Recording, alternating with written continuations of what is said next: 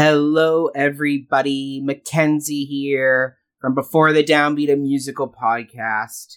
Yes, I know season five has been taking a bit longer to get put together and get out, but I promise you that toward the beginning of 2023, we will have the season five premiere. And boy, do we have a great season lined up for you. And we definitely have some big announcements to make. In the meantime, though, between now and the new year, we are going to be doing something special. As you may know, I am part of another theater company called Cup of Hemlock Theater, where I am the co artistic producer. And on that show, we do reviews of live theater that we see, as well as reviews of stage pro shots, as well as artist interviews and roundtable discussions.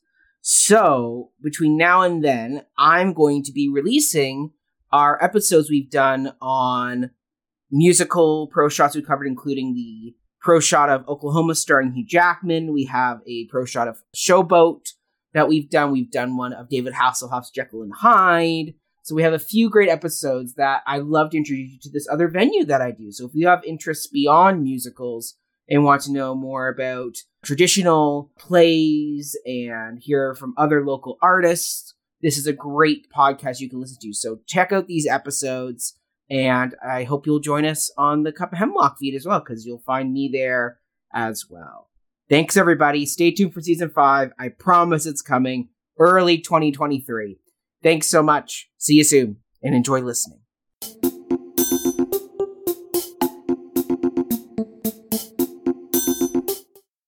Hello, everyone, and welcome back to another episode of the Cup Duet Reviews. I'm Jillian Robinson, your associate producer here at Cup of Hemlock, and I am joined by one of our amazing artistic producers, Mackenzie Horner. Hey, Mackenzie. And today we are unpacking Diana the Musical, which we have both viewed on Netflix. Mm-hmm. And uh, yeah, we're going to talk about the production. We are going to talk about how it was revered, how it was reviewed, and just to give us, you know, let's let's do introductions first to start us off, yes. Max. So how you doing? I'm doing okay, darling. Pip pip and all that good stuff, you know. Chimney sweeps and Mary Poppins. oh my goodness. The accent, yes. Yes. Yes. That's exactly. good. What's hmm? what's in your cup, Mac? Oh, tonight I have grapefruit and tangerine crystal light. So nice. one of my favorite flavors. So that is what I'm drinking tonight. A, yeah, a nice little Crystal Light drinkaroo. What about you, Jill? What is your ensemble? And what is your in your cup? Yeah, so I decided to kind of go for an 80s look, an 80s mm-hmm. vibe. I got the turtleneck. Yeah. I have this like floral patterned yeah. shawl, if you will. I have some chunky clip on earrings, mm. little triangles, black triangles here. Nice. And my drink, I'm having some Pinot Grigio in like a fancy mm. champagne glass. Mm. And beside me, for visual viewers, I have a water bottle, but also the wine bottle to sort of refresh as I may need as we go through Perfect. this panel. So, to get further into it, before we dive into discussion, Mac, mm-hmm. uh, let's just let our viewers know a little bit about Diana the Musical. So, yes. Diana the Musical, music and lyrics by David Bryan and Joe DiPietro, mm-hmm. directed by Christopher Ashley. Mm-hmm. And as I mentioned before, this musical is streaming on Netflix, started mm-hmm. streaming October 1st, 2021. And basically, this musical was recorded the summer of 2020 for right. Netflix. And then its opening night on Broadway was November 17th, 2021. Yep. Mm-hmm. Correct. The show closed on December 19th, 2021. And so there was total of 33 performances and 16 previews. And that was the run. That was the run on the mm-hmm. stage. But uniquely, it is preserved on Netflix for yes. our our discussion, it, our delight, etc. Mm-hmm. It kind of all came about after the pro shot of Hamilton came out, and all the other streaming services were like, "What else? Like, what do we got on our roster?" Because Netflix has The Crown. They're kind of like, "Oh, perfect! There's a Diana musical coming. Let's pro shot that one, and then it, then we can recommend The Crown and Diana the musical as like a dual watch routine there." So, hence why it did what it did. I was, at least that's my theory as to why Netflix decided to randomly pick up this musical. Yeah, I think so too. Definitely picked up on the sort of riding the Diana wave, if you will. Mm, Big Diana wave. Right, because we're all anticipating the Crown season five to come up to continue that Diana wave. Yes, November, November right. this year, we have The Crown season five with Elizabeth Debicki playing Diana, Imelda Staunton playing Queen, the Queen, Jonathan Pryce, Prince Philip, Dominic West as Prince Charles. It's going to be a roaring season uh, from all the filming they've been doing and following the filming along. Today, they're actually filming stuff for the 1992 Windsor Castle burning. So, Ooh, that's Mhm. exciting. A fun Yeah. fact. mhm, fun fact of the day. To take us back from the spotlight from the crown and back to Diana the musical, Yes. let's dive into our discussion. So, Mhm. First, let's unpack the production itself a little bit. Mhm. Mac, what was your favorite production element and why, etc.? the costume changes the quick change Mhm. costume changes that uh, that's where the stage magic was when all of a sudden diana appears in her wedding dress yeah, it she kind of just steps in. yes that's the moment you and i rewound multiple times to try and catch the change to figure out how she did it because it's such a bit of wonderful theatrical magic that's like oh perfect i mean there was some stuff that was obvious like the one time where it's the body double walking across the stage when she turns around Yep. and she's in the outfit.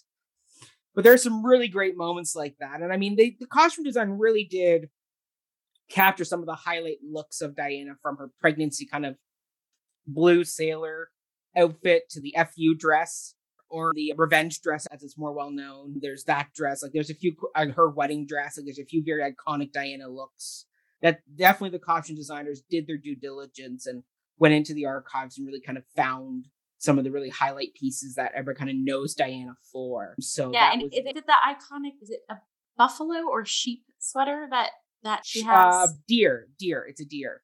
it's a a deer. doe. Okay. It's a doe. Yeah, I, I Or- or- really or- or- or- wait, no, sorry, it is a sheep because there's the one black sheep. yes, the uh, one sheep- black sheep. Right. right. Yeah, on her sweater.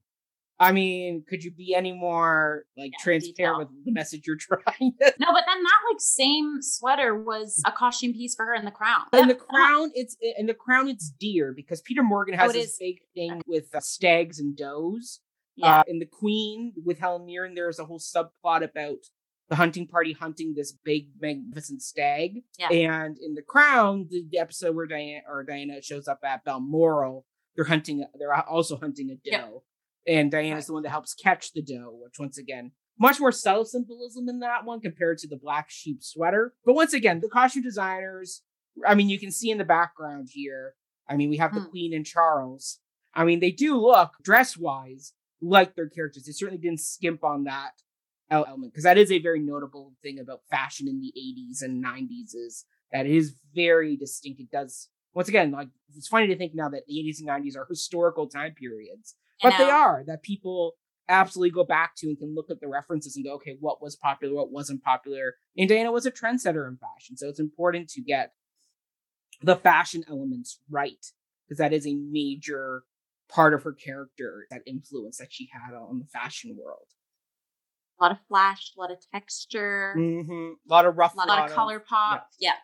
But then we Yeah. see in the second act, when we get into more of the 90s, it's more of the sleek pantsuit or the businesswoman, like blazer and skirt look that kind of really kind of takes shape, which is kind of that change in uh, that we saw in the 90s, right?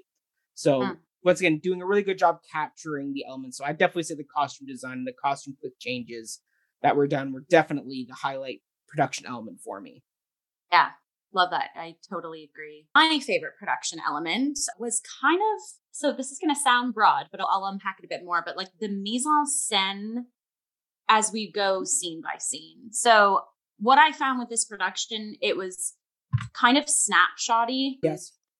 as opposed to sort of like chronology. So Yeah. I I did like though when there would be sort of a you knew a longer conversation or a longer moment was going to be had on scene on the stage when the sets were a bit more elaborate or Mhm. like truly placed a certain way. Yeah. So for example, their tour, their Welsh tour when they went to Wales, Yes. I really liked the way they lined up the folks like introducing themselves yeah, the like, there was line, just- yeah.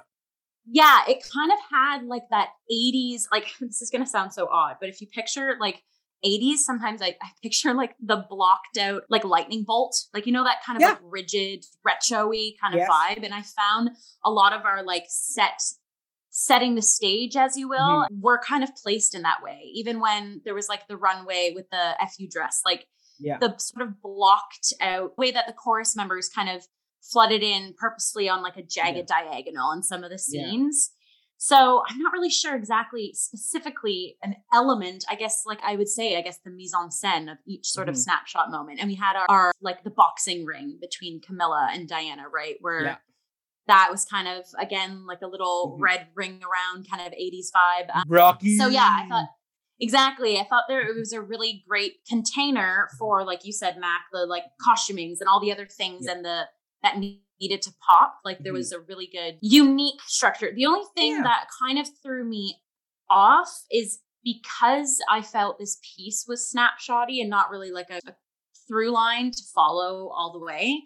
It was a bit of a disruption to kind of be like, okay, now where are we? Right. Or like, yeah. what is the scene mapping out? It took me like an extra second to kind of ground myself into mm-hmm.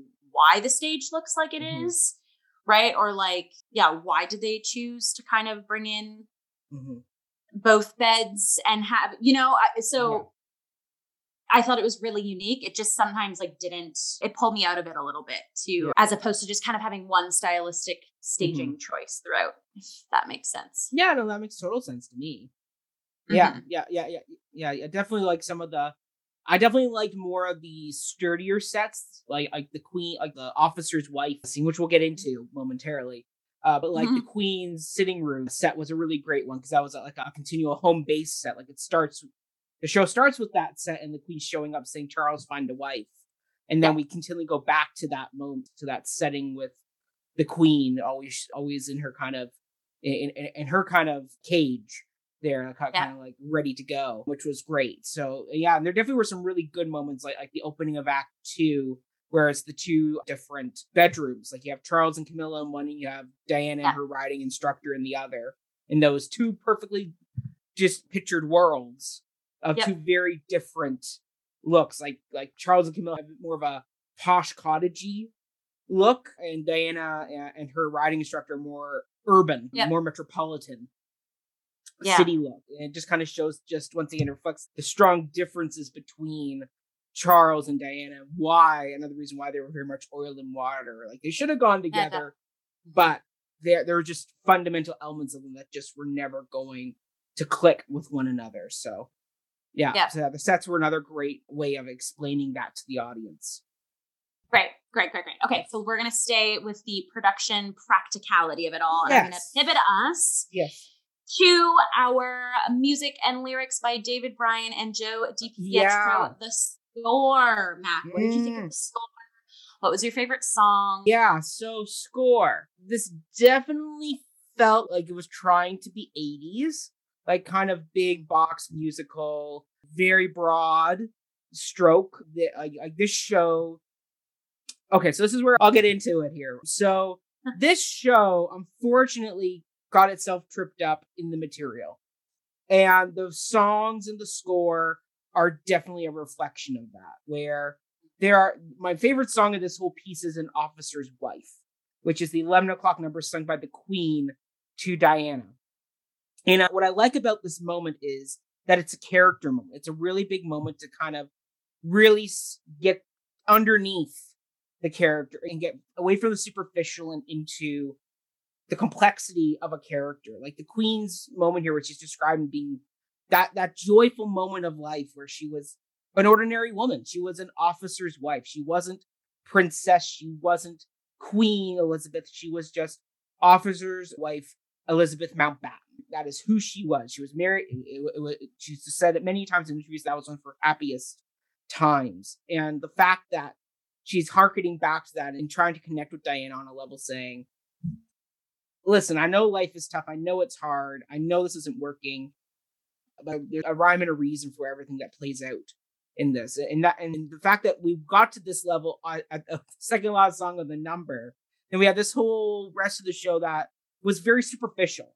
We never got to that deep of a level anywhere else in the show, really. And I think that was the I don't want to say the failure, but definitely the pitfall of the show was that because there was so much material for these two to cover, there was not enough time for them to really sink in and give everybody that chance. Like Charles and Camilla deserved a number like that because I know people hate on the two of them and the fact that recently Camilla was announced that she will be a queen consort to Charles, and everybody was like, "Oh, but Diana, blah blah blah, she's people's princess." Mm-hmm. It's like uh-huh. I get it, but Diana's passed. Camilla is fulfilling the role. She is Charles's wife, and she has been his support. And I mean, from everything I've read about the two of them, he's never strayed from her. Like, yes, Charles cheated on Diana to be with Camilla, but between Charles and Camilla, there has been this strong bonded relationship between the two of them. For some kind, they're, they're soulmates to one another, really, when you read about the passion they have for one another. So the fact that we got so little of understanding of why are these two people together? Why is Charles blowing up his marriage? That somebody that the crown loves, the people love. Like, why is he being so destructive and hurtful to this woman who has done nothing wrong to him except that she's not the woman he wanted in the wedding dress at the altar? And the fact that we never got the complexity of that. Like he has this big explosion, Sondheimian, angry, vengeful number after she does the dance at the Royal Ballet. That really makes it that's supposed to be this big kind of blow up final straw moment that leads to their separation, the war of the Waleses in Act Two. But the fact that we never got the depth that the every one of these characters deserved the depth that Judy Kaye got to give Elizabeth at the end of the show yeah. that really made you connect with her as a character. Because if they if you take that number away from Elizabeth, she becomes the dowdy queen who is saying, Charles, get married. It's like fix the problem yourself. It's not my problem. All right, Diana, peace out. Like that would be her arc without that song because you gave her that song, you gave her more depth and more character to connect with. That I left that show going, yeah, I see why the queen has endured for so right. long as this lovable monarch. Like she's 95 years old and she's still highly popular. The fact that people are concerned for her right now, rightfully so, because they know she was positive for COVID and the worry and the care that they, everybody around the world has for this woman is understandable because she is someone who is witty and personable and kind to a certain level. And the fact that this musical gave her that moment that you could connect with her. Because if not, you would come away going, wow, that woman, excuse my language, but she's a bitch to Charles and everybody. There's your one but, swear word. yeah, yeah, yeah, yeah, there's the one swear word. But th- th- that's exactly what you would come away thinking about the queen if you didn't give her that moment. And the fact that yeah. Charles and Camilla don't get their moment, neither does Diana. Like even uh-huh. like what's her the Diana's lover, the horse Hewitt? riding instructor, Hewitt. Yeah, Hewitt. Mm-hmm. Like like the fact that he kind of gets a moment like that in the bedroom with her. And I'm like, oh, yeah. you're actually giving him a bit of depth, a little bit more than like anybody else in this show and an interesting yeah. choice to make the fact that he's like, kind of pleading with her to like not go out and just stay mm-hmm. in be the homebody not draw attention uh, it's yeah. interesting but yeah i would say definitely the score trips itself up by trying to tackle too much and then therefore not giving every all the characters the right chance that they deserve to be fully developed and, and so yeah that's kind of my long lecture Okay, no, no, I love that, and I think you bring up a really good point too. Of Mac and our viewers know that Mac and I love musicals. I've been a part of musicals, and there is something, an element of musical musicality in musicals, is to advance emotion. Right? Mm-hmm. Is the reason why someone goes into a song or a dance or mm both is because there's no more words left to say. Yeah. It's overflowing so much with emotion that it's mm expressed now mm-hmm. through these other creative art forms. And yeah. I totally agree with you. That song resonated with me as well because, yeah, the queen was given sort of her moment to ground down and we got to see her cracked open a little bit. And I agree. I think the the score and the script didn't mm-hmm. marry themselves very well for me and i think that's that was part of the problem as the script didn't really allow there to be mm-hmm. other grounded moments for these yeah. characters to sort of have their individual mm-hmm. explosions and when they did they was kind of this might be a little bit difficult to explain but for example in charles outburst post the dance yeah. sequence that was kind of to drive the story more so yeah. than it was to get a scope into what mm-hmm. he's dealing with or who he is mm-hmm. as, as the character. So I felt that throughout. I think everyone like sang the mm-hmm. score beautifully and i they did. I did they absolutely did love the musical but similar to what i said with the sort of mm-hmm. choppy snapshot vibe of the piece by like scene by scene. Yeah. I had that by song by song too, because Yeah. there were some moments where, and again, maybe this was the vibe. It seemed like we were listening to a jukebox a little bit, right? Where you're kind of rolling through randomized Mhm. because I kept kind of asking, like, what is the genre of this piece? Is it supposed to be kind of like 80s funk funk, where it's kind of like, you know, we go from ballad to upbeat sort of rock opera, if you will, to the classic like musical theater piece. But there was, I didn't really have an answer by the end of it. And again, maybe that was a choice, like to Mhm. not pigeonhole it to be Yeah. one thing or the other. But again, Mhm. it just unfortunately had me constantly stepping outside of my viewing Mm-hmm. Yeah. experience to kind of suss out what's going on here and then jumping back in. Yeah. So yeah, so I guess the Yeah. score and the music for me super strong, just Mhm. like the aesthetics of the staging, Mhm. but a little bit dis- too discontinued for me to kind Mhm. of give it my full Yeah. bravo, if you will. Yeah. Um, but my favorite song, Ooh. my favorite song was "The Dress" because I Oh, just yes, I the love Bruce fuckity, yeah. And I so think that was such uh that was just such a fun breath of fresh air, Mhm. right? It was just kind of like a silly. We got to see, you know, it's him and Diana, the only thing on stage. It's like a dressing scene. So, like, the stakes Mhm. are a little bit more vulnerable, and we know what's coming up. We know that it's going to be the revenge dress. So, the fact that there was just some, like, a, it was like a song and dance moment, right? Mm-hmm. Yeah. And the stage was just filled with color, with like how Yeah. Bruce sang it, with, yeah, like so many other, again, it was a little, the song itself was a little, the vibe of it was a little oddly placed to Mhm. kind of what what I was saying of how yeah, like yeah, like, not really knowing why this type of song is included in Mhm. this mishmash score, but yeah. I just I loved it. I had a lot of fun with the dress. yeah, yeah. I mean, like, I'll piggyback with you on this because, like, yeah, like, yeah, yeah, like the dress song, the feckety, feckety, feckety, feckety, feckety, feckety, feckety dress.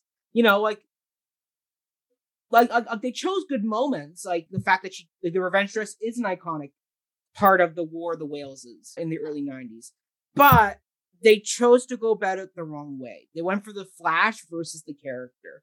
Like, Yeah. I, like there should have been a moment of Diana before she steps out of the uh, out of the out of the limo, where it's like she knows what she's doing. Like Diana was not naive. She was not dumb in the sense of she knew what she was doing when she stepped out of that limo in that outfit. It was a strategic point of it's on the same night as Charles giving his interview. Like, like she knows exactly what she's doing, and it and the fact that like makes me wonder of did Diana have second feel it second feelings about displaying herself in that way, being so revealing to try and draw attention? Was this the way she wanted to fight? Like, what's Yeah. going on with her there? Or even like with Charles, like instead of having this Sondheimian angry, hateful song towards Diana backstage, it would have been better to have the moment almost freeze or slow in time. So like as he's watching Diana do this attention drawing dance, it would be better have him like sitting in his chair going, God, I just can't win. I don't feel comfortable. I, and even like the fact that the opening number of the show is this number called in the pages of her book Once Upon a Time. Like Diana opens with Once Upon a Time, and then it would be great to have Charles then come in talking about how the fact that like he can't settle down because they're not Camilla. That's basically the answer of why he wasn't settled at the age of 30. Was because Mhm. rightly or wrongly, uh wrongly because Camilla was married and had a family of her own at the time, but he was in love with this woman. Like passionately in love with her. And the fact that like it would be such a stronger choice to have the show instead of opening with this Queen walks in and Charles, you have to get married number. Like like add it like Charles like Diana gets an opening song, Charles gets an opening song where it's Charles waiting for his mother to arrive in the room going, Hey, I know what she's gonna say to me, but I just can't find the person because I because, because I know because my heart is not uh-huh. connecting with anybody but this person who I can't be with. Like Yeah. the choice of where they put the song or the choice of how they framed the song was just always off the mark. Like there could Yeah. be such a great character piece within this where you can still do her whole life. I mean, we'll get into more of the history of the way Yeah, they yeah. told the story later on, but like we get into her whole life and the fact that they chose these moments to, eh, to go for the flash instead of the character that was driving the Yeah. moment is where they Well- really kind of trip themselves. Is for me anyway. No, and I no, I agree. And, and mm-hmm. again, as we go further, like mm-hmm. we'll definitely unpack this more, yeah. but I think it just what comes to mind is uh, remembering that this musical is sort of standing in as a biopic like, yeah. And we've chatted about this a lot, Mac, in our just our crown conversations, but there's certainly no lack of Diana material around the world. There has oh, been shows, there has been movies, there has been yeah. podcasts, there has been books. Mm-hmm. So it's almost like if you are going, it's because she's so revered and there's yeah. been so many different iterations of her life and who she was mm-hmm. as a person it's almost like if you are going to do something with her in mm-hmm. the media nowadays, mm-hmm. it's like there has to be almost like more what is your why even more? Like, yeah. you know, like if you know, you start doing a project, it's like the big old question, like, why are you doing it? Mm-hmm. And so with this musical, I was so excited because it was like, mm-hmm. oh, okay, like coming out of pandemic, like what right? Like, yeah, yeah absolutely. Let's dive into to something to mm-hmm. do with Diana with this sort of mm-hmm lens or this in this sort of environment, right? And why now? And I think just again, I know we are still talking about the score too, but uh, what we've talked about thus far is there almost needed to be more focus on Diana, right? Like mm-hmm. I'm saying about like, why are you bringing up another iteration of her? Yeah. Mm-hmm. And it was through like the lack of sort of like we've already we've said like the lack of continuation of story or lack of uh, mm-hmm. like you said that song's missing the mark it's like i think the more and more we at least for me i watched the piece mm-hmm. i felt like the farther and farther away we were getting from like who diana actually yeah. is and again we'll unpack that too but i think mm-hmm. it's really neat that we're finding like the practicality of the production mm-hmm. and how that's sort of a bit discontinued mm-hmm. is actually reflecting a little bit negatively on the titular character, right? Yeah. Or the person that we're highlighting. Um, yeah. So I think let's just take us to the next question. Yeah, um, let's do it.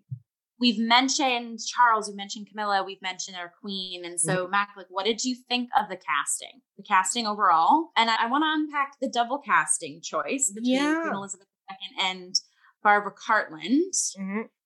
So I'll mm-hmm. let you. I'll let you just start us off. Yeah, casting was yeah, casting was good. I mean, I love Judy Kaye. Tony winner Judy Kaye for playing the originally Carlotta in Phantom of the Opera. She was Patti LuPone's stand-in in, in Sweeney Todd when she played the tuba.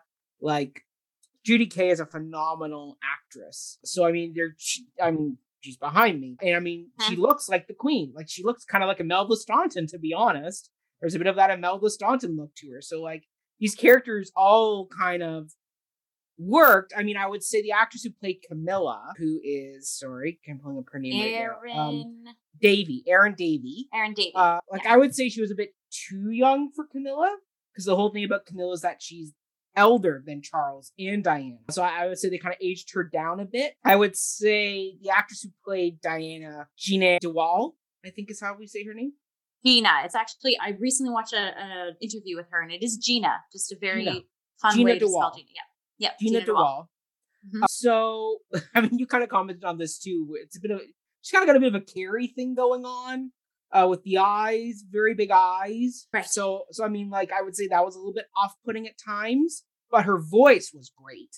Like vocally, she oh my was easily able to belt the, yeah. uh, uh belt out those numbers. The, act- the actor who played Charles Roe Hartrampf, I would say he was actually kind of a little bit too good looking to be Charles.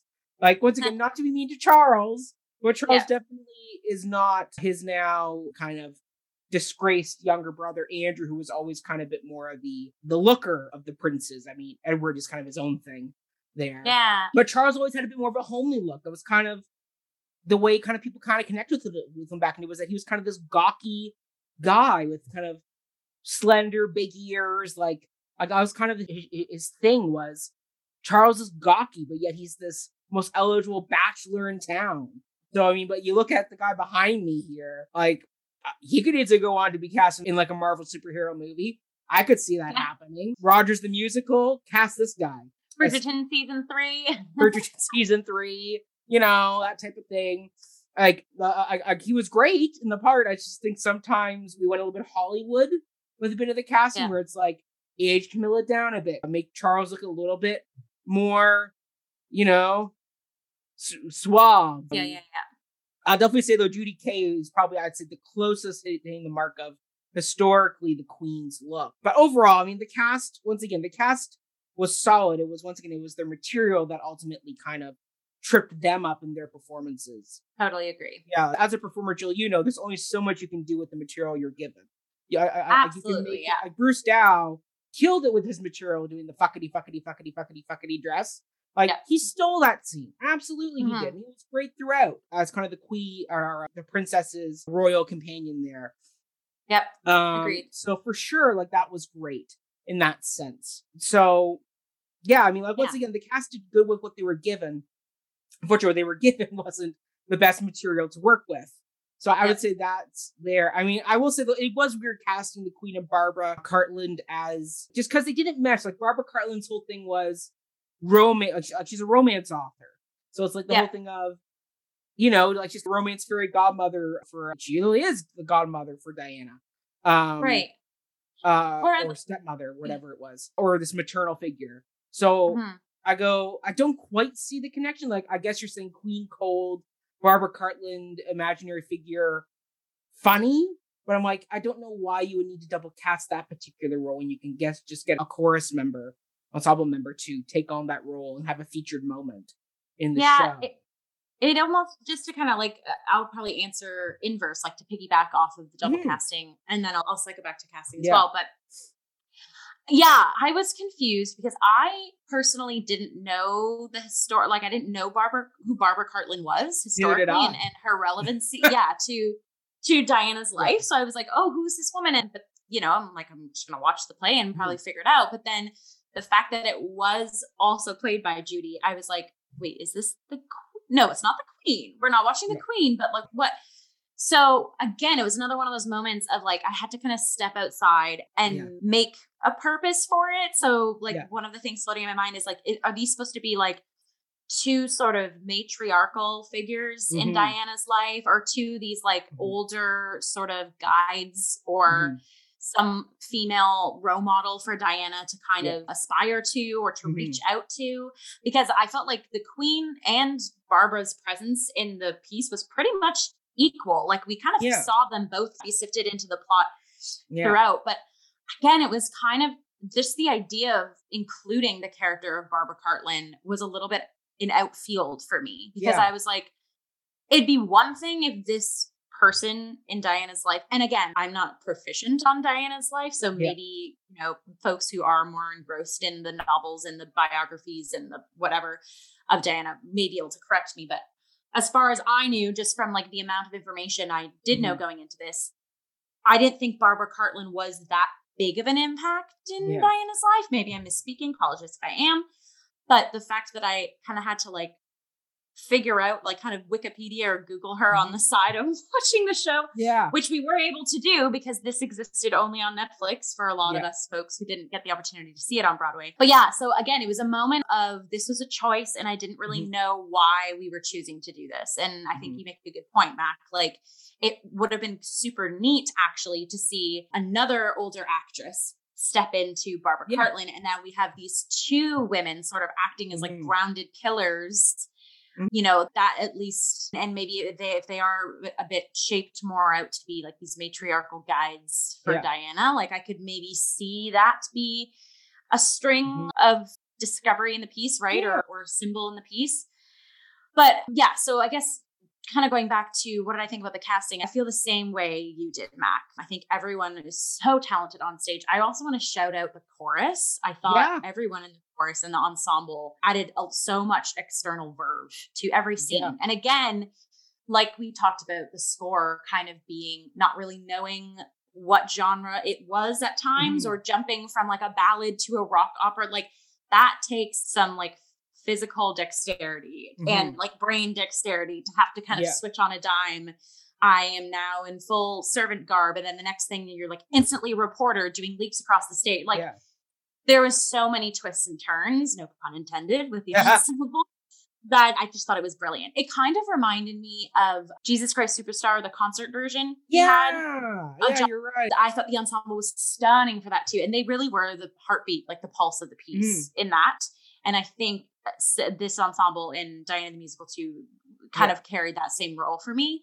Mm-hmm. And then kind of what you were saying too, just reifying what you were saying of everyone was such stunning singers mm-hmm. and really committed uh, like through everything in every yeah. in every one of their pieces. And I will agree there were some facial expressions by Jeanna that I was a little unsure of. It seemed a bit like hostile at times, which again, maybe that was the wanted choice to kind of show what's bubbling mm-hmm. underneath the surface or what have you. But I think overall, yeah, overall, everyone did brilliantly. It's just, yeah, the material, both song and script, mm-hmm. was just, they weren't serving each other, in my opinion. And that makes yeah. every element of a musical, singing, acting, and dancing, mm-hmm. that much harder, right? Because as the performer, you're not only you are the vehicle to kind of serve the piece. So if you already have the piece kind of be disjointed, you have to so you serve the piece but then also you have to kind of piece together what you're bringing to the piece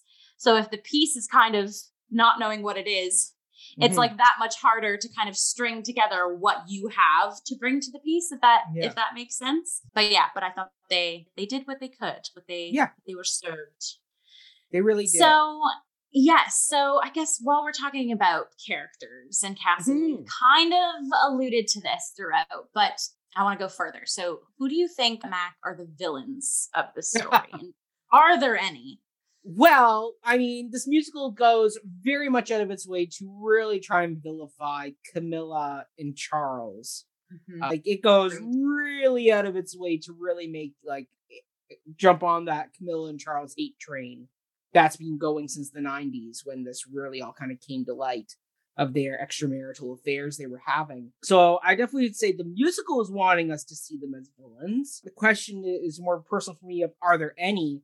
I would say there isn't because in mm-hmm. any failed marriage, it's never just one thing. It's always mix of multiple things that ultimately lead to a marriage and separation and ultimately divorce of a coupling. So I would definitely say, well, this musical is trying to make you see Charles and Camilla as villainous characters. For me, I go, there isn't any in the sense of it's funny. Like I was wa- I, after I watched the release season of The Crown, I came out going, that Charles, he's an asshole.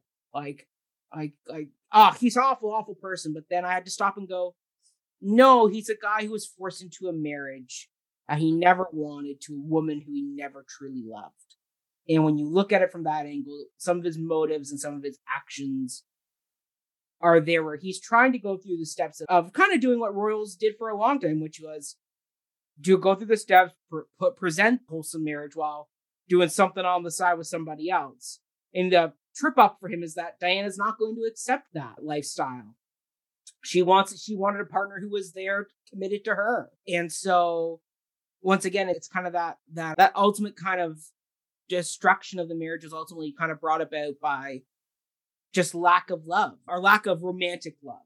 Like there's like there's like they say after they signed their separation papers, the first thing that Charles and Diana did was hug and cry with each other, realizing that it was really over and that they both were able to move forward in life and not be hateful and not be trying to destroy each other, but instead just be co parents to William and Harry. And the fact that they were doing that up until she died after the divorce was finalized, that really it was kind of Diana went off and did her thing. Charles was able to kind of start beginning the process of mending the relations that the public relations. It was a it's a long road for that. A lot of harm was done both by him and by the media taking sides. Yep. So I would definitely say the musicals taking the easy way out of still going Charles Camilla bad, Diana good. I would say the bigger story here, if you're able to look at it that way, is that there's no villains. It's just two people who are missing each other. It's kind of like the last five years. The last five years is, is a story about two people in a relationship missing each other. And that's yeah. Charles and Diana. They are two people who were set on a course together, but they ultimately were two people who were bound to miss each other. She was 19. He was in his 30s. That's to- yeah. totally different eras of life that you're at at that point. He was wanting mm-hmm. somebody just to be the presentational wife. She was wanting somebody to be an actual partner with. Like, yeah. Two totally different agendas, two totally different people. He's country, yeah. she's city, right? Like they're just they look good on paper. They both come from the same class of people, but they're just two totally different oil and water. And I think that's the ultimate tragedy is that it's the villains is that it and, and just like in real life and in history, it's all gray. There is no clear black and white hmm. villain, a vil- villain and victim. It is always a mishmash of multiple factors leading into a unfortunate tragic ending. So that's my answer to this right. question. Yeah, no, and that's a perfect piggyback for me because I totally agree that this musical, for some reason, yeah, like felt it necessary to personify the villainy that I think mm. Diana experienced throughout her life. Mm. Because something, again, just kind of refer- referencing the crown, which I figured we'd be doing quite often in this episode, regardless. But what I really liked about the crown is that they did what I'm assuming was pretty a pretty realistic depiction of the toxic, prestigious environment that Diana was thrown into, right? Absolutely. Like in that show, we kind of see that she was thrown to the royal dogs, if you may. Yeah. Um, right? She wasn't, she was ill prepared. She mm-hmm. was sort of depicted as the outcast from the get go. Mm-hmm. And I think what this musical does at the end, so at that, our final snapshot of, and we have a question about this later, but I do want to bring it up now, of when they have kind of like the ensemble looking downstage and sort of saying their last moments after we hear of the, the crash, like of Diana's mm-hmm. passing. And they walk forward. And to me, that kind of left me with like, oh, it's the media, it's the folks that sort of shunned her throughout her whole life. Mm-hmm. That's who, those were the bad guys, right? Or those were the mm-hmm. people who only saw the dress, didn't see the girl, only mm. saw you know, the cowering, shy, didn't see the like mm-hmm. proactive, loving mom, right? And so they tried to do that at the end. But again, they had Camilla and this is getting specific, but they had, I'm pretty sure I remember this correctly. It was Camilla and Charles a little bit more down and the queen mm-hmm. downstage than the rest of the ensemble. Yeah. And that was awkward for me as well because it was like, these three characters didn't really mm-hmm. have mm-hmm. they had the most impact on the iteration of Diana we saw on this musical. And two of them, as you mentioned before, Charles and Camilla, kind of had the villainy cooking on the subplot, right? Mm-hmm. Subplot, like cooking on the sidelines. Yeah. But it wasn't about them. Like I think the message was all of us kind of didn't give her the platform that she deserved, or maybe didn't give her the benefit of the doubt. Mm-hmm. And I wanted those characters to be absorbed into the ensemble mm-hmm. because I think that would have been more powerful of kind of like just a statement of humanity, if you will, too. Of like mm-hmm. we've all gone through the despairs and we've all gone through the excitements and we, yeah. you know, and like we're spotlighting this human who dies arguably because of too much spotlight, like with yeah. the car being paparazzi. Yeah. Um, so so going kind of going back to who are the villains of the story throughout the whole piece, it very much was Charles and Camilla. But I was like, why are you trying to personify? Again, I think it was just this. There was a kink, a kink in the mm-hmm. patchwork, if you will, of mm-hmm. okay, they're Camilla and Charles are our villains, or how that's how is that going to flush out? And at the end, it was like, at least my viewing of it was everyone kind of is in the wrong or everyone had had a mal maltreatment of her in some shape or form. So I was like, what? It's like they started at something and they didn't finish it. Yeah. Yeah. And then I guess I guess the question too is like, I don't, you know, the question of like, are there any? I don't think there needed to be any. There didn't need to be a villain at all. No. really. Like, yeah, exactly. And there could I like like I said, there could have that sort of collective movement at the end, I think mm-hmm. would pack a punch. But I don't think you needed like to follow the sort of musical formula, if you will, of like, mm-hmm. okay, there needs to be like a downfall of this character mm-hmm. and then like a subplot song for this character. And it was a bit, it was a bit distracting. And I think also like I, we've mentioned this outside of this conversation too, Mac, of I would love to see material on Charles and Camilla's life, right? Or see like an HBO series or something, mm-hmm. just spotlighting them, just following them. And so, yeah, because I think quite often they are subplots to Diana's story. They always um, are. Like um even look in The Crown, right?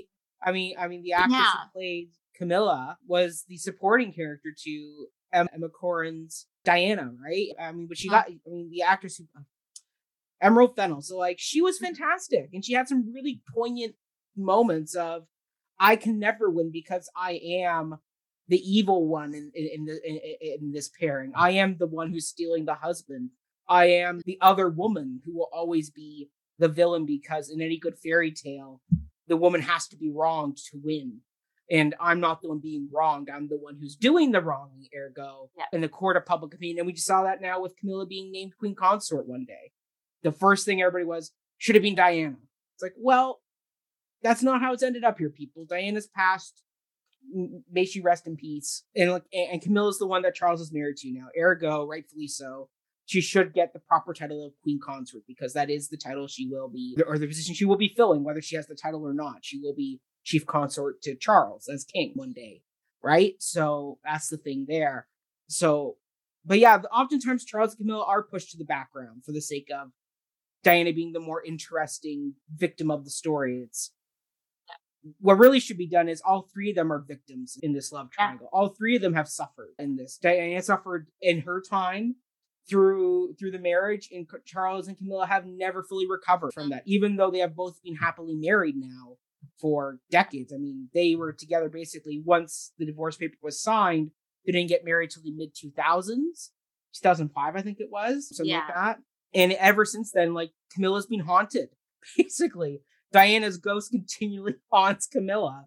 No matter what she does, she will always be compared and looked down upon by people because she's not Diana. And I think that's the more interesting ending is having them just blend into the mass of people who I mean, the media is still vilified for what they for what happened with Diana there. I mean, we'll never know what happened in that tunnel. Was it the car speeding too fast? Was it the driver right. who had too much to drink? Was it the paparazzi flashing the light bulbs? We don't quite know what happened there, but everybody has blood on their hands for what happened to Diana and the tragedy of her life. Even yeah. though I don't think Diana ever wanted to be seen as a victim to begin with. So the fact we keep mm-hmm. victimizing her in her own story is like, I don't know if Diana would ever really want that. I think Diana made mm-hmm. it very clear that she was moving on, finding love, moving forward with her boys. And so the fact we keep victimizing her, showcasing this one section of her life, that was probably the worst, yeah. most unhappy part of her life. Is like, yeah oh, what are we doing here? Like, what's the story? Once again, what's the story we're telling about Diana? Yeah. And that is a beautiful launch pad to our next question, mm-hmm. which I'll start us off on. Yes. What was missing from the mm-hmm. history of Diana's life that you would have liked to see in this piece? And mm-hmm. I think just to pick up exactly what you're putting down, Mac, mm-hmm. of there is such a strength in her. And again, in just the mm-hmm. movies I've seen with her in it, and The Crown, and the books I've read, and the things.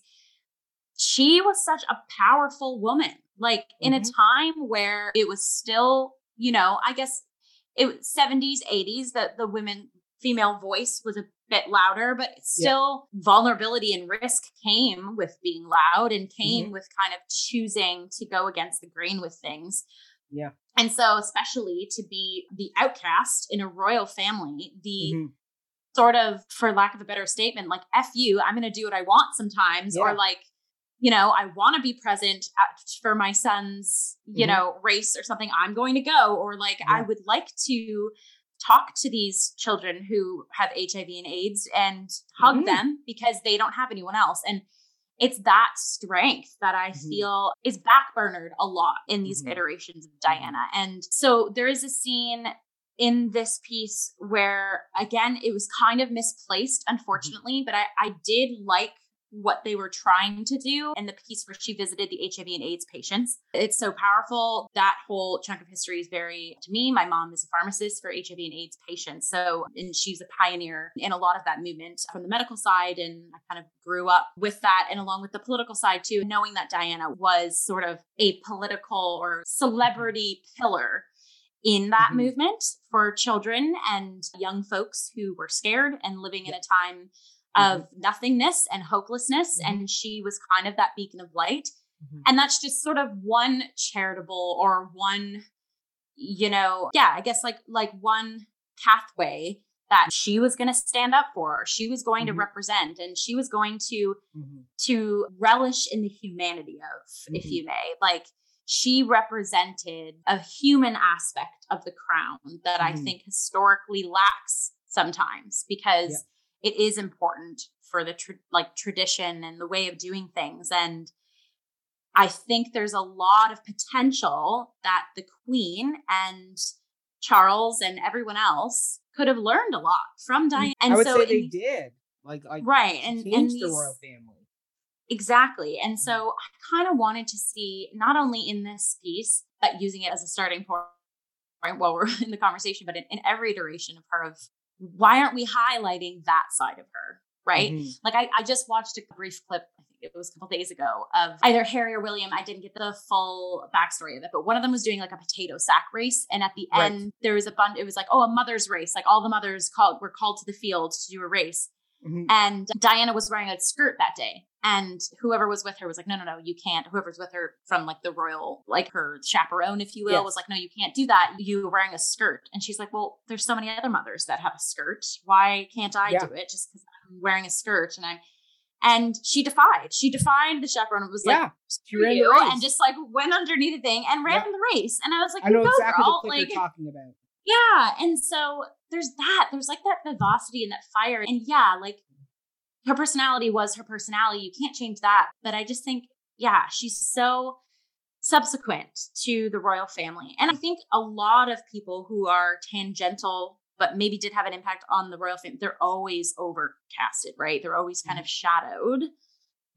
So I guess, you know, in a modern sense, in a modern lens, if we are bringing her back to the surface and we are talking about mm-hmm. her, like we haven't stopped talking about her, but if we are highlighting her in a piece such as this and giving ourselves the opportunity to do that, I want to see like her at her core, you know, mm-hmm. like I kind of wanted to see the quote unquote like messy, messy side of the real side of Diana. Because we already have so many things, so many, like I said, novels, series, movies of her in the royal family. We have a lot of stories with her through the mm-hmm. lens of Charles and the Queen, etc. I want just her, you know, mm-hmm. I want. Diana, the true Diana, the musical. Yeah. That's and welcome to my like Diana, true Diana TED Talk. Mac, yeah. bring it to you. so yeah, so there's a few things that I think we're really missing, particularly for this show. One is the fact that we missed out on the rest of the royal family, the fact that historically both Prince Philip and Princess Margaret were actually very close with yeah. Diana the fact that they really were people who took her under her wing. Like Princess Margaret really did understand some of the struggle Diana was going through because of her own failed marriage at the time. The, the fact that she never found love in the same way Princess Margaret mm. did. And Prince Philip was the outsider once again. Like he was the prince of the the prince of Greece and Denmark. Like he was the outsider who had to change his last name, not have himself be fully connected with this partner because she's the queen. Like basically he was kind of the shepherd of if things had worked out, he would have been her mentor in that sense. Like he like he like he was prince consort to the queen, she would have been queen consort to Charles. Yep. So the fact that like they did have a very and the fact that more letters of between Philip and Diana have come out in the last few years that show a really paternal relationship between the two of them. The fact that we never got that is really sad because once again that would have added more character loss of when like like once again, like when the separation happens, like once again, it, people like to say like, oh, the royal family hated her. It's like no, they didn't hate her. They uh, she was loved. It was just there also was growing pains there. I mean, she was trying to change an old establishment that is like it's like any slow turning ship. It takes a lot of effort and a lot of work to turn a ship. It's it doesn't turn on a dime. And so the fact that I mean, Prince Phil came in and he was the shaker of his day, right? Like he was the one that televised the coronation and yeah. things like that. Like we see that in The Crown repeatedly. That Philip is one that's pushing the boundaries in his time, and Diana was doing very much the same thing in her time. So the fact that we kind of lost some of that there, which was the fact that it wasn't all bad for Diana. She did have love for these people, her in-laws. It was just purely her and Charles as a couple didn't work. Like, and the fact that once kind of really the turning point historically was the 1992 book that she, the tell-all book. That was really kind of the one where she burned the bridge with everybody in uh, with her in-laws. Like Princess Margaret very notably shut her out. Philip was very upset about it. Yeah. Like and the fact that like once again character choice of if you'd had them in there and had that scene because we do have that moment when the book is published. Like the fact that she had she loses uh, so it's a question of what did I gain? What did I lose? There's a song right there. The gain, like the book sales are going up, so she's making money on the back end, but in in, in return, she lost key allies yeah. in, her, in, her, fight with yeah. Charles. Right, like character choices. And the other thing I would say that we're missing is going to kind of back to Dana the victim is Diana was very media savvy in a time when that was not fully thought of yet. Like today, the right. fact there are PR firms who run the royal social media, who, who coordinate the social outings for Kate and William and Camilla and yeah. Charles and, and the Queen and Edward and his and his, and his partner. I forget her name right now. Sophie. Sophie. And he, he's the only one still married. I looked he that is. up recently of all the kids. Yeah. He is. Um, so, so the yeah. fact that like they now have a PR team who are looking after that. Back then, that type of thing wasn't fully thought of. It wasn't fully comprehended because the royal family wasn't as in the media press until the 90s when it really kind of took off with the War of the Waleses and the failure of Andrew's marriage and Anne's marriage. Like, once again, 1992 was a bad year for the Queen. She was very notable for saying that, like, this was the worst year. Her castle burns down, three divorces or separations, like, not a good time. And, like, the media just swoops on them. to that, right? yeah. And yeah. really kind of caught them from behind where it's they had never been in that situation before. And the fact Diana was savvy enough to understand the media landscape and knew, hey, if I go out in my revenge dress on the same night as Charles doing his big tell all interview, I'm going to pull attention from him, which is the one thing he doesn't want. That's going to help me in my media battle against him. Great. Like that whole thing where she was very savvy in that. Like, once again, she was master manipulator. Like, I'm sure she absolutely loved the AIDS patients and all the humanitarian work that she did with the landmines and things like that. But I guarantee there also was a bit of a side to her at the time going, what is my media image? What am I doing? What am I achieving with what, what I have by, by dressing this way or doing this? Like Diana was no spring chicken on that front.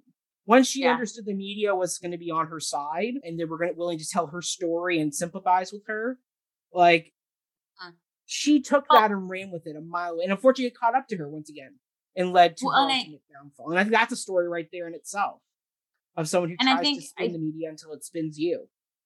Totally. And I think mm-hmm. also this has come to mind and to the forefront now. It's going back to her age. Like yeah. she was brought into this at age 19. Like essentially yeah. that in like royal social media lens back in the day would have been the equivalent of like a child actor rising to fame, right? Really? Yeah. There's a risk that comes with that. There's mm. so much responsibility and so much ask and so much exhaustion because you're always having to be mm-hmm. on or you, you're always having to be, you know, painted a certain way or in a certain yeah. lens, act a certain way, mm-hmm. etiquette yourself a certain way. Yeah. So, yeah, that like it's like she was in so young mm-hmm. and then dealt the cards she was dealt when she finally did get some agency yeah it's almost like there it's the classic case of you see some folks who rise to fame at a young age and they just have a downfall yep. when it all rushes to their head right mm-hmm. and it starts exactly you nailed it on the head you start pinning moments or pinning things against things and using it to your advantage in a negative way and I because mm-hmm. I, I think you're right too and i think again going back to the crown what i loved about the relationship of Charles and Diana is they sucked the villainy out.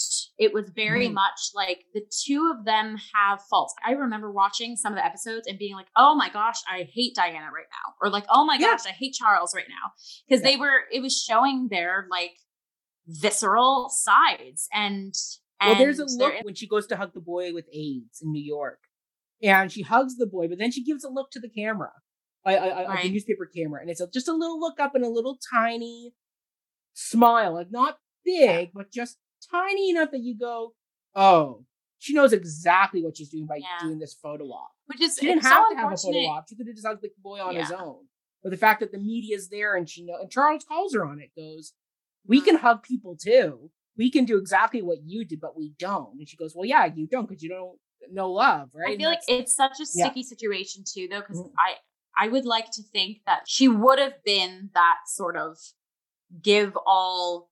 Oh, I definitely think she was. I definitely think she was a give all. Yeah, she was. I was yeah, smart like enough a hard to know what she of... was doing too. Like, like you don't like humanitarians. Like I, people forget the amount of charities and things like that that the royals are patrons of, right?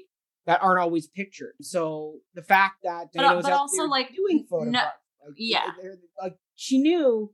Like, and that's something I think we miss is that Diana's savviness and smartness in an age when media was just coming into being, how entrepreneurial she was in knowing how to spin the media. Now, mind you, they probably didn't always reflect her inner feelings of. She, I guarantee you, she had love and affection for every child she hugged, every AIDS patient. She yeah, yeah, with yeah. hands with every landmine she helped uncover all types of issues like that. Like, like she did that out of the goodness of her heart, but she also was media smart enough to know the type of image she's crafting, right? I do think though Charles and Camilla at the time. Yeah. One thing though, I think that, and again, it's kind of a chicken and egg situation because spiraling us out of the 70s into the 80s, mm-hmm. media was like on everybody's buffet plate, Absolutely. Will, right? It was like Absolutely. this was the new hot thing. And yep. so it's it, it, chicken and egg in a sense of like the whole idea of what the royal image is mm-hmm. or like how do we get mm-hmm. ourselves mm-hmm. out there was changing. Absolutely. And to sort of support Diana in a way, even though knowing that, you know, once she knew she had this power, sure, I will agree with you. There, there was probably some negative angle or angle to use it as sort of like a tactic, if you will. But there's something about having her being a pillar of the royal family in the 80s mm-hmm. at a time when media was the way people were responding to things, the way people yeah. preferred. She took that leap, which again, going back to the royal family and then you know, again, we see this in the crown. They were they're entrenched in tradition, right? And like you're saying, yeah. it's difficult to steer a ship I mm-hmm. think in again going back to even though this is about Diana in the scene where we see Charles be like, "Well, we can hug people too." We got, we I'm like, but you don't, right? You like they yeah. don't, and yeah. the royal family was very much all like ruffle and posture and poise, mm-hmm. and there well, was something of like going out jealousy, people, but they wear gloves. But there there was yeah. a jealousy and a bit of a jealousy and a and I think almost like gobsmacked, smack in the face of like, oh right, I guess we could be doing what you're doing, Diana, yeah. too. Diana did it first. She did. She and so did. and so it's like there's again there's this chicken and egg situation. It's yeah. like it, you know, like no one wins here. You know, whether if she yeah. and so yeah, I guess yeah. going back to the mm-hmm. question of like what was missing in the history of Diana's life, like mm-hmm. I, I guess think it's a real story of power for her where you see her at the beginning of her relationship with Charles where she's mobbed by the media and she has to kind of mm-hmm. put the camera out of the face and you see her very uncomfortable deer in headlights but yeah. by the time she's done at the end of her life she's totally mastered them and she knows how to catch them how to entice them into telling her story yeah she knows how to bring focus to something that needs to be brought focus to like nobody was talking mm. about mm-hmm. landmines in africa the way she was she she went out there in the vest and the hard hat and totally brought attention to an issue that was huge at the time yeah. still is. I don't know. I'd have to go and look into that. But the fact that like she brought like she took something that was controlling her, as we saw with the royal wedding, where they were hounding her and kind of victimizing her in the sense of they were the ones controlling the story of who is she, what is she. Yeah. Raina by yeah. the end going, no, no, no. I'll tell you how to tell the story. Like yeah. I, will give you the story versus you telling me what or hounding yeah. me now it's the other way around. I think that's the big story for her is that she at 19 starts off as the deer. Also by the end she becomes uh, the lioness who goes. Yeah, love that. This is the story. I, I, this is what we're doing. Like this is what I'm doing with the media. I can spin it to help people. I can also can spin it to hurt Charles and Camilla in in, in, yep. in, the tabloid wars. I can do two things at once. And I and I can like, and that's sad. My, that is, I can be a mama is, lion too and protect yeah, my protect my boys. He and totally yeah, was. Them, I mean, there. I mean, give them as much of a normalized story yeah, where she went figure. up to the photographers and said, "Please, I'm with my boys. Leave us alone.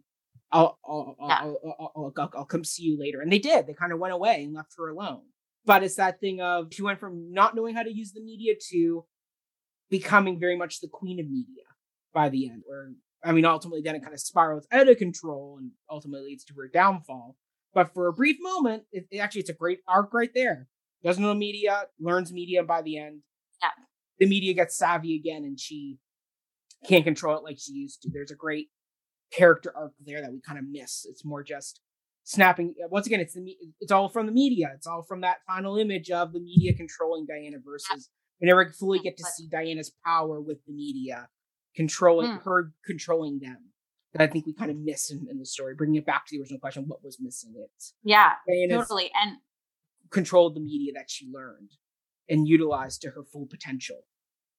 And pirouetting us to the next, uh, yes. next question. which I want to bring back. You just brought up a really awesome image of how mm-hmm. Diana was sort of like a deer in headlights at the mm-hmm. beginning mm-hmm. of her whole like trajectory, being thrown into the royal dogs, as I mentioned earlier, and then how she ends up, yeah, this lioness who cl- claws whatever she needs to claw to kind of mm-hmm. remain agency for herself mm-hmm. and protect her boys and mm-hmm. try to kind of figure out who Diana is. So. Yeah veering us back to Diana the musical. Apologies, folks, as we're kind of tying in so many different media depictions of, of one of our protagonists, but bringing us uh, bringing us back, yeah, to the musical. So, Mac, like, how do you think this musical, this iteration of Diana in particular, paints paints the image of Diana?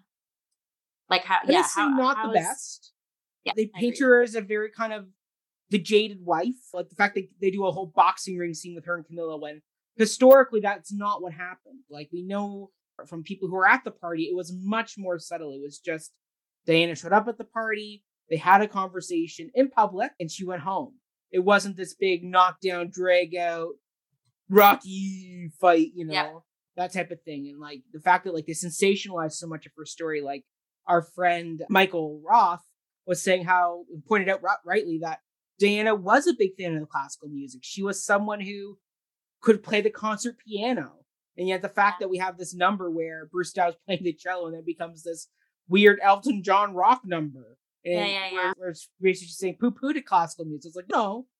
There's a very famous clip of Diana showing up Charles who knew how to play cello by playing the piano better than him. Like, like so the fact that like she had an appreciation for classical music. So like again, it paints a very kind of she's either the angry wife or she's the woman who is struggling in her marriage or she's saying "f you" to the world, uh, "f you" to, to the system, and, and I'm going to strike out with style and glamour versus brain and maturity that she was gaining along the way as a woman, as a mother, entering yeah. her 20s and into her 30s. So the fact that we don't get that, and it's more just once again talk, going back to what we talked about at the very beginning, it was the snapshot glams and glitz of let's hit the key story points the revenge dress the wedding dress the style change entering into the 90s the, the book the war of the Wales is the separation, like, and the crash. Like the fact that we're hitting all these kind of snapshot moments and we're ha- only hitting the surface of who she was paints not the best picture of the woman who was far more complex, far more yeah, intuitive, far more savvy, far more human than what we're given. We are given the superficial Diana, the Diana who is all about the glitz and the glamour and the fashion, not which I mean, Diana was all about fashion too. Let's not be mistaken. Diana was a fashion icon who changed yeah. fashion very much so. But she also was someone who could get down to the jeans and, and the shirt and just go play with the boys in the yard. Like, yeah. like she was human. And I think what this piece missed was the human element. Absolutely. Diana was. Yeah. They, too much on the glitz and the glamour of the name Princess Diana, not the human who behind the name. You know? Yeah, I could couldn't have said that better myself, Mac. I totally, totally agree. And just to add again, literally mm-hmm. what you how you said it was beautiful, but to add and just to speak to you kind of put a title to the different snapshot mm-hmm. scenes, mm-hmm. right? Of like the War of the Wales and you know her "fu" to the world with the revenge mm-hmm. dress, and every one of those snapshots had like Diana as the like the Diana in the lens of jealousy or Diana in mm-hmm. the lens of bitch, if you would. There's mm-hmm. my swear word for this episode. Yeah. Diana, yeah, Diana in the lens of angry angry wife. Diana in the lens of desperation. So mm-hmm. often I find there is like a desperate glaze that is put on her mm-hmm. character, not only in this musical, but in other iterations too, that I'm like, sure, maybe there was a part of her character that kind of had that, but I feel like it is always just like frosted on, like this mm-hmm. whiny, demure, which I'm like, what is, I don't see that serving other quality. Like, I just feel like, I feel like it's often highlighted that it's frustrating to kind of mm-hmm. watch. Um, and so, yeah, I think that this piece again highlights that along with so many other pieces of media that mm-hmm. that surround her life but especially yeah and with kind of again going back to this disengaged script and score right so like the foundation of the whole piece was sort of shambly how can we possibly have a full crisp through line of our protagonist yeah. right a full crisp arc when the form itself isn't supporting what it needs to support. Mm. And again, maybe this is now that we're unpacking this, maybe that's like a dramaturgical essay I maybe want to get into of how like mm. the mismatched form and shambly kind of vibe of the score and the script and the characterization of this piece. Is it supposed to be kind of representative of the push and pull and multiple facades and mismatched personas that Diana had to take on or that Diana was depicted as, right? Like mm-hmm. but I wasn't able I wasn't able to again, I wasn't able to fully marry myself to that um mm-hmm. possible takeaway. But yeah, I just I was I was left with a lackluster feeling towards Diana too. And for someone who I guess has never experienced the crown or has read her book or knew a lot about Diana, I would be interested to see like sort of what they think of if we are just thinking of Diana as a character, right? Like we know this is a mm-hmm. biopic, this is Diana, Princess Diana. But if someone had no idea about the royal family or didn't know, like I would just be curious to know what folks' thoughts were of like as this character, right? As our protagonist mm-hmm. character in this musical. I don't think, you know, they were given the best conclusion. I don't think they were given the best sort of storyline, blueprint, if you will. You know, aside from the historical due diligence that a lot of us seeing this musical probably do know of, yeah. there that was lacking, which was un- unfortunate. But yeah, so as we kind of conclude that thought, let's dive mm-hmm. into our concluding thought, which has yes. to do with the piece's conclusion, mm-hmm. uh, which again, I kind of unpacked a bit of my thoughts on it earlier, mm-hmm. but I want to add a different sort of flavoring to this question of what are your thoughts, Mac, on the piece's conclusion, like on how the story mm-hmm. cinched? But I want to also have us unpack the piece's conclusion now knowing that this musical is not like its run was cut on Broadway. Yeah. Why I kind of want us to unpack like why maybe that is or what impact does this kind of short-lived musical on the stage now right? It's forever as far as we know mm-hmm. forever preserved on netflix. But yeah what does that kind of do to the story that was arguably written for the stage first? Yeah so a lot to go with there but i will yeah oh my goodness you'll probably have to remind me of some of the points i got to cover along the way. Conclusion i mean it's interesting. Like i actually went back and rewatched the end just to kind of refresh myself because it's been a hot sec since we watched it. So for me, I go the conclusion is they were kind of trying to have their cake and eat it too, where it's you want you wanted to give Diana the triumph of the separation, but then they also wanted to shoehorn in everything that happened after the separation, which is the the the landmines, the like all that type of stuff, and then ultimately the crash and her death. They all kind of tried to shoehorn in that in, in into the ending montage, and I'm like, you didn't have to do that. So I once again, I feel once again they were trying to cram so much into this musical. There's like very rushed. In my like, yeah, we're, we're, we're, we're, it's like we don't know how to end this show with by getting it all in, so we'll just do a, a bit of a vo- video montage voiceover ending, which kind of really detracted from the moment of Diana's triumph. And I mean, if your story's about Diana coming into her own and coming out on top after a very difficult time, then and like let it end on that note like don't second guess yourself on that. If that's the story you want to tell, yeah. by all means, tell that story and just own it and go. We all know what happens in the end. I mean, the fact that there's a this that in the final scene with the queen that she offers royal protection and Diana uh, Howard refuses. And I mean, I know when I watched this, you know, I just went, "Oh no, Diana!" Like you just signed the ultimate downfall of yourself. Is that everybody said if she had proper protection and security, yeah. The ultimate accident could have been avoided. It's kind of the uh, Titanic not seeing the iceberg soon enough and steering straight ahead, ignoring the warnings. And she's not seeing the danger of the media at that time.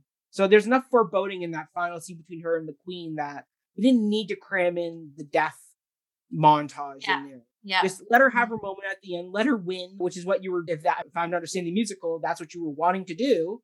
So let her have the win, end on that note, and just let her walk off into the sunset. I think that's a yeah. more beautiful note to end her story on yeah. for that for, uh, on stages is let her walk off into the sunset with her boys. Like have two young actors come out.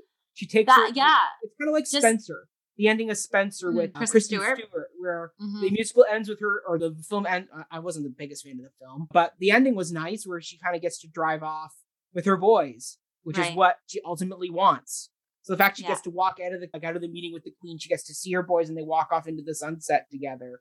Yeah. I think that's a better ending than anything. Well, and there's like a powerful image of her kind of walking up stage and being like in silhouette, Mm-hmm. Yeah. right? And we see like just this body Mhm. of like empty darkness, kind Yep. of, but it's pungent and it's there and it's Mhm. stark, and it has all the attention that it deserved. Yeah. one would argue, or that it could have. Right? It didn't, you know, no no face, no flashy Yeah. dress, just a silhouette, and then lights out kind of thing. Yeah.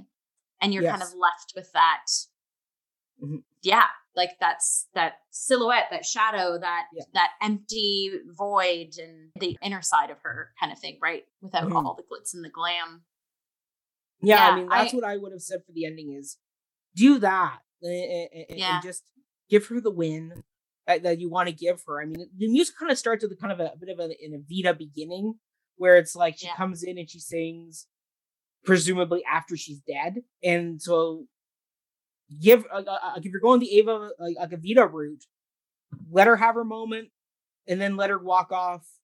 I mean, we all know she dies. You don't have to sledgehammer. I mean, once again, this musical was very sledgehammery to begin with, so I'm not overly shocked that they sledgehammered us right at the end there, one final time. But I just go, let her have the win, let it be done. I think I answered all the questions, or did I miss something? no that's pretty well yeah because i'll i'm gonna take it and then i'm gonna Yeah. i'll bring the sort of add-on thoughts back but Okay. i totally agree with you and my the whole silhouette vibe i like that or something like that where Yeah, right you just ended in a high ended in a, in a win mm-hmm. to preserve a little bit of her agency that was taken away from her when that when the crash did happen right Yeah. like there was so much like how her loss happened Mhm. she lost 10 times more Yeah. than you know so so yeah so it was it came out of left field a little bit the ending it was very abrupt again flashy and i talked about this earlier right the whole what is the statement of the rest of the ensemble being on stage and then that walk forward it's like are you walking against is this like a all of the characters now are divorced from themselves and these are just the actors kind of taking a stance in diana's story and they're mm-hmm. the ones like coming when they walk down stage? Is that the actor kind of like we've learned her story we know her true story and now let us Mhm. walk on and tell her true story beyond what you Yeah. just saw that was like you know slight glimpse into what i think that final moment can mean again it, it was placed upon a canvas it was almost like this musical to me was like a beautiful canvas but just like a lot of different styles and a lot of different color palettes placed on the Mhm. same canvas Yeah. that i was like not sure what was what's happening here. Um and i yeah i just think because of the rushness because of the you know veering away from our protagonists and not being strong as to why you are turning to the ensemble it left me with a bit of like yeah an unsettling upsetting conclusion but to take me take us back to my add-on thought of how this piece clearly was made for the stage and then maybe possibly the times we're living in due to the pandemic which i think this is where it went why they recorded it Mhm.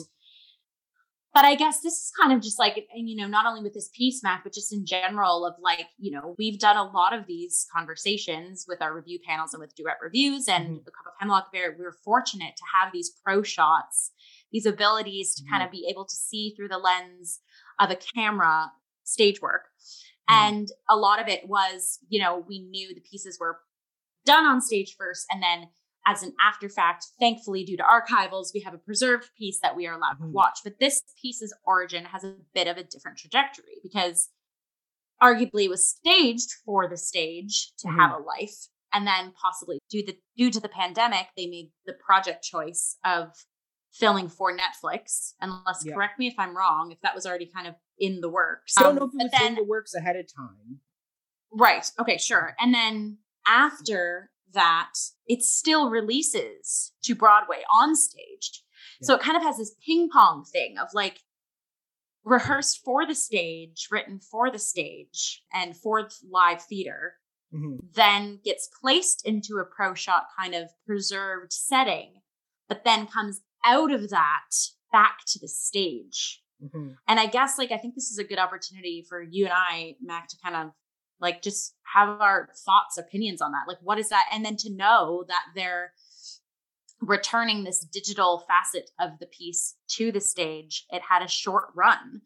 And mm-hmm. again, living the times we're living in due to the pandemic, like there could be so many extraneous forces that are working against the longevity of this piece. But yeah, what are your thoughts on this, Mac? Like, how, you know, like, why do you think it ended when it ended?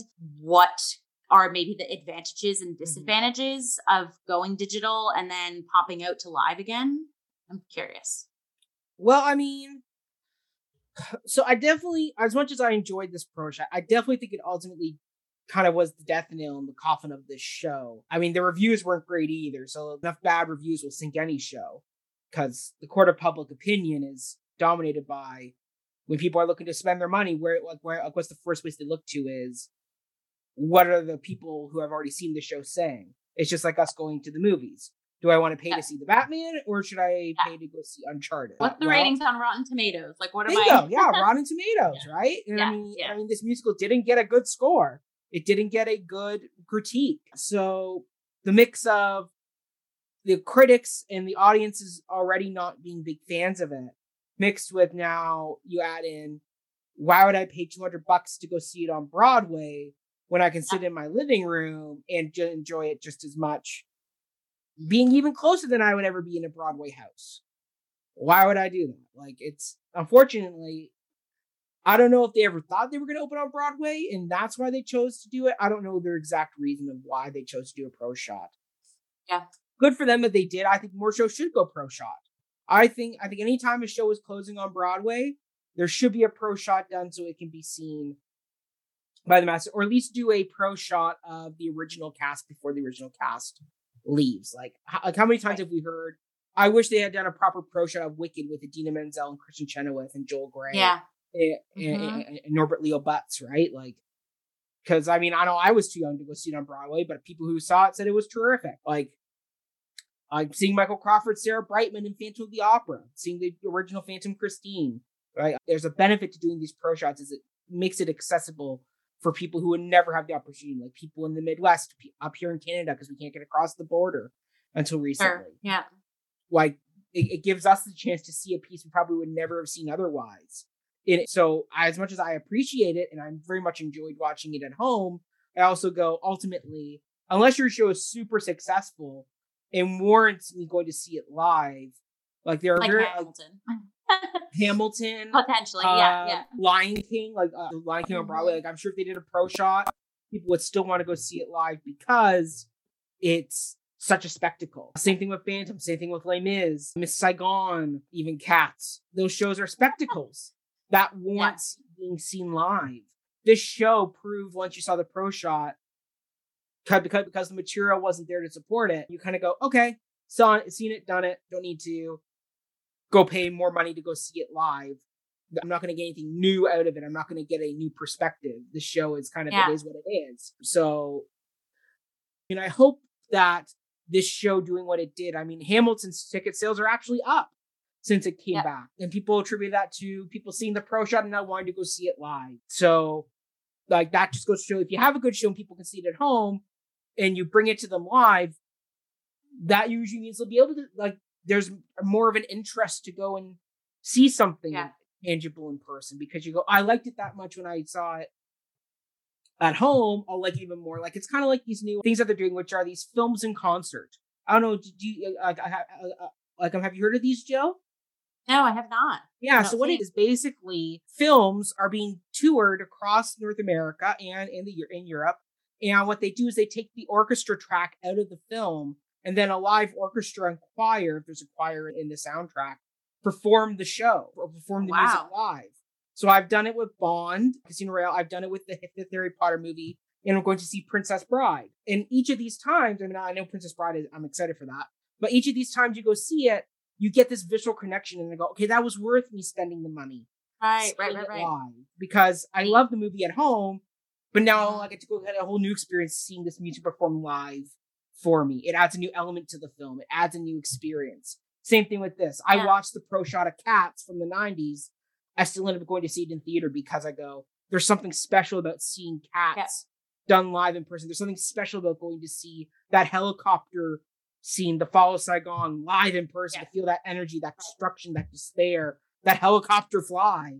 There's something special about seeing it live. That yes, it's cool to see it shot for the 25th anniversary of Miss Saigon, but there's something totally different about seeing it in the theater. It gives you a different experience. And I think with what this show proved with its pro shot is there was nothing worth seeing in person. You, you, there's nothing warranting you going to see that there. I mean, the costume changes are great. You get an up close look at them.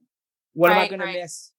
That's the thing. There's almost yeah. like elements of this piece, like the magical elements, which a lot of that, yeah, like rested mm. in the costume changes, yeah. rested in. We talked about like the, the staging elements, right? Like yeah. the specific gobos that were used in lighting mm-hmm. and the ensemble like succinctness between everyone, the chorus members especially. Like it was almost more breathtaking to see that up close, like to see that mm-hmm. artistry mm-hmm. up close than seeing it in person. And I think you're right too. There wasn't like a giant chandelier for this yeah. musical, or there wasn't like pieces yeah. similar to like Lion King, where like the mm-hmm. intricacy, mm-hmm. like the cautions of that piece are stunning, and to be mm-hmm. in the mm-hmm. room with those and to see the puppetry and stuff like that of, of certain pieces, like the there's there's a liveness that resonates in those pieces that this one served really well in a pro shot digitized form. I think. And I'm so curious of like, if again, a chicken and egg situation, if they kind of knew that, and then alongside, like I said, these extraneous vari-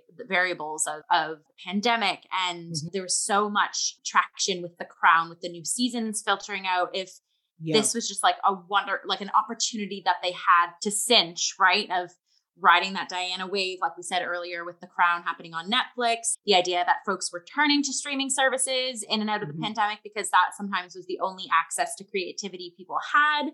It was like, let's put it, let's put it on. And then it just, I'm, I would love to be in the room where they just still decided to go forward of putting it in person.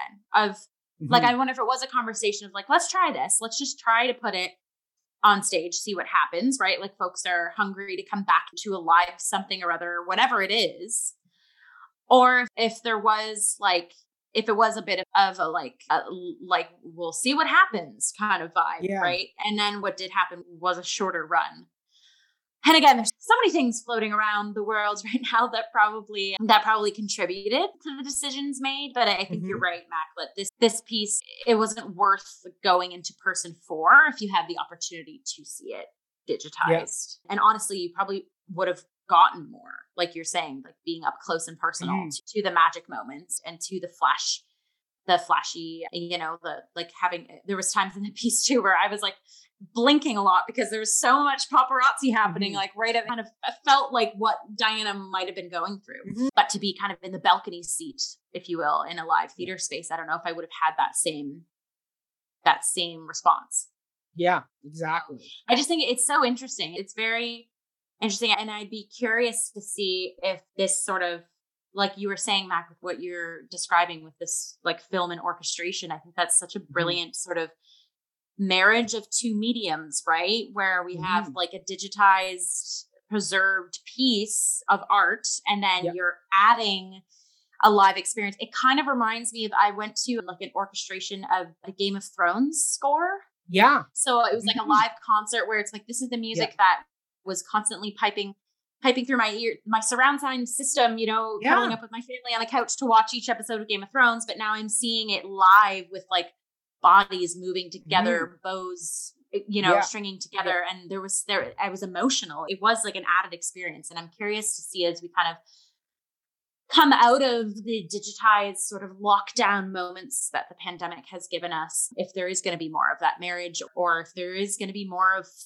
productions that kind of exist like this, where maybe they were made live, they go digital and then they go live, or they were made digital and then they go live and then they go digital, like just a shakeup of of form. Anywho, that seems to be a catalyst for a conversation for another day. Indeed. Uh, that, but that brings us to the end of our thoughts for Diana the musical. Yeah. I mean, I mean, Jill, would you recommend people watch Diana the musical if they're futzing around on Netflix on a Friday night to see what's out there? I think so. I think like why not? Maybe have one or two of these nearby, if you will. Create, you know, maybe like a little fun game for yourself. It's fun. Like I said, the music is fun. The Ryan performances, really are, the performances it. are stellar. Oh yeah, Ryan Ryan was giggling throughout the whole He understood what it was going for, and, and I mean, Jill and I were both sitting there sometimes shocked and shaking our heads, but Ryan, our uh, wonderful co-producer, watched it along with us, and he thought it was he was having a hoot of a time. Yeah, yeah. So I think it's definitely worth a watch. But yeah, but just there's a it's a variety of tastes. I'll leave it at that. Mhm. Uh, Yeah. All right. Well, Mac, this was awesome. Think we unpacked. yeah. Oh my goodness. We got Again, if so much- anything, we had the experience of watching a Broadway caliber performance on a streaming service that all of us can have access to or can borrow someone's Netflix password to have ac- access to. Mhm. So definitely give, give it a watch if you would like. And as usual, as we round out these episodes, Mac, would you like to plug your socials? Sure, you can find and follow me at Mackenzie Horner. You can follow my pod before the Downbeat a musical podcast, where we talk all about musicals. We will not be covering Diana musical anytime soon, as we have a 10 year rule in place in order to cover a show, is that it has to be at least 10 years old to give proper reflection and uh, introspection. So we won't be covering that anytime soon, but there's definitely some other great musicals out there that we were covering. I mean, we, as of this week, we are releasing our episode about Bye Bye Birdie, all the Americana bygone era of the 1950s. So lots was discussed there, and we get it all into class and spectacle and how does it in- in- influence a musical. So there's lots of great stuff there. So check that on out before the Downbeat a musical podcast. All right. Jill, how about Thank you, you? Where do you. people find follow you? Yes, as per usual, my artist Instagram account, Jillian.robinson96. I believe that is my handle. It's been a while since I've said one of these. But nevertheless, yes, find me there. I have some projects coming down the pipe. So I will probably post posters or video snippets, clips of things, yeah, down the line. So keep your eyes peeled for that if need be. And as always, be sure to follow Cup of Hemlock on all of our socials. Mhm. And if you are watching this on YouTube, be sure to subscribe, like, comment. We'd love to hear from you. Similarly, ratings on our podcast channel too. And Perfect. other than that, I think we can sign ourselves out there, Mackenzie. Cheers, As always, Jill. folks. Hip, hip. Yes, I have no more drink left, but yes, cheers, cheers. Stay safe, folks. Stay well, Thank stay happy. Do what you got to do to get us through these times. We love you here at Cup of Hemlock, and we will talk to you soon. Cheers, everyone. Bye. Love it. Thanks, everybody. Bye.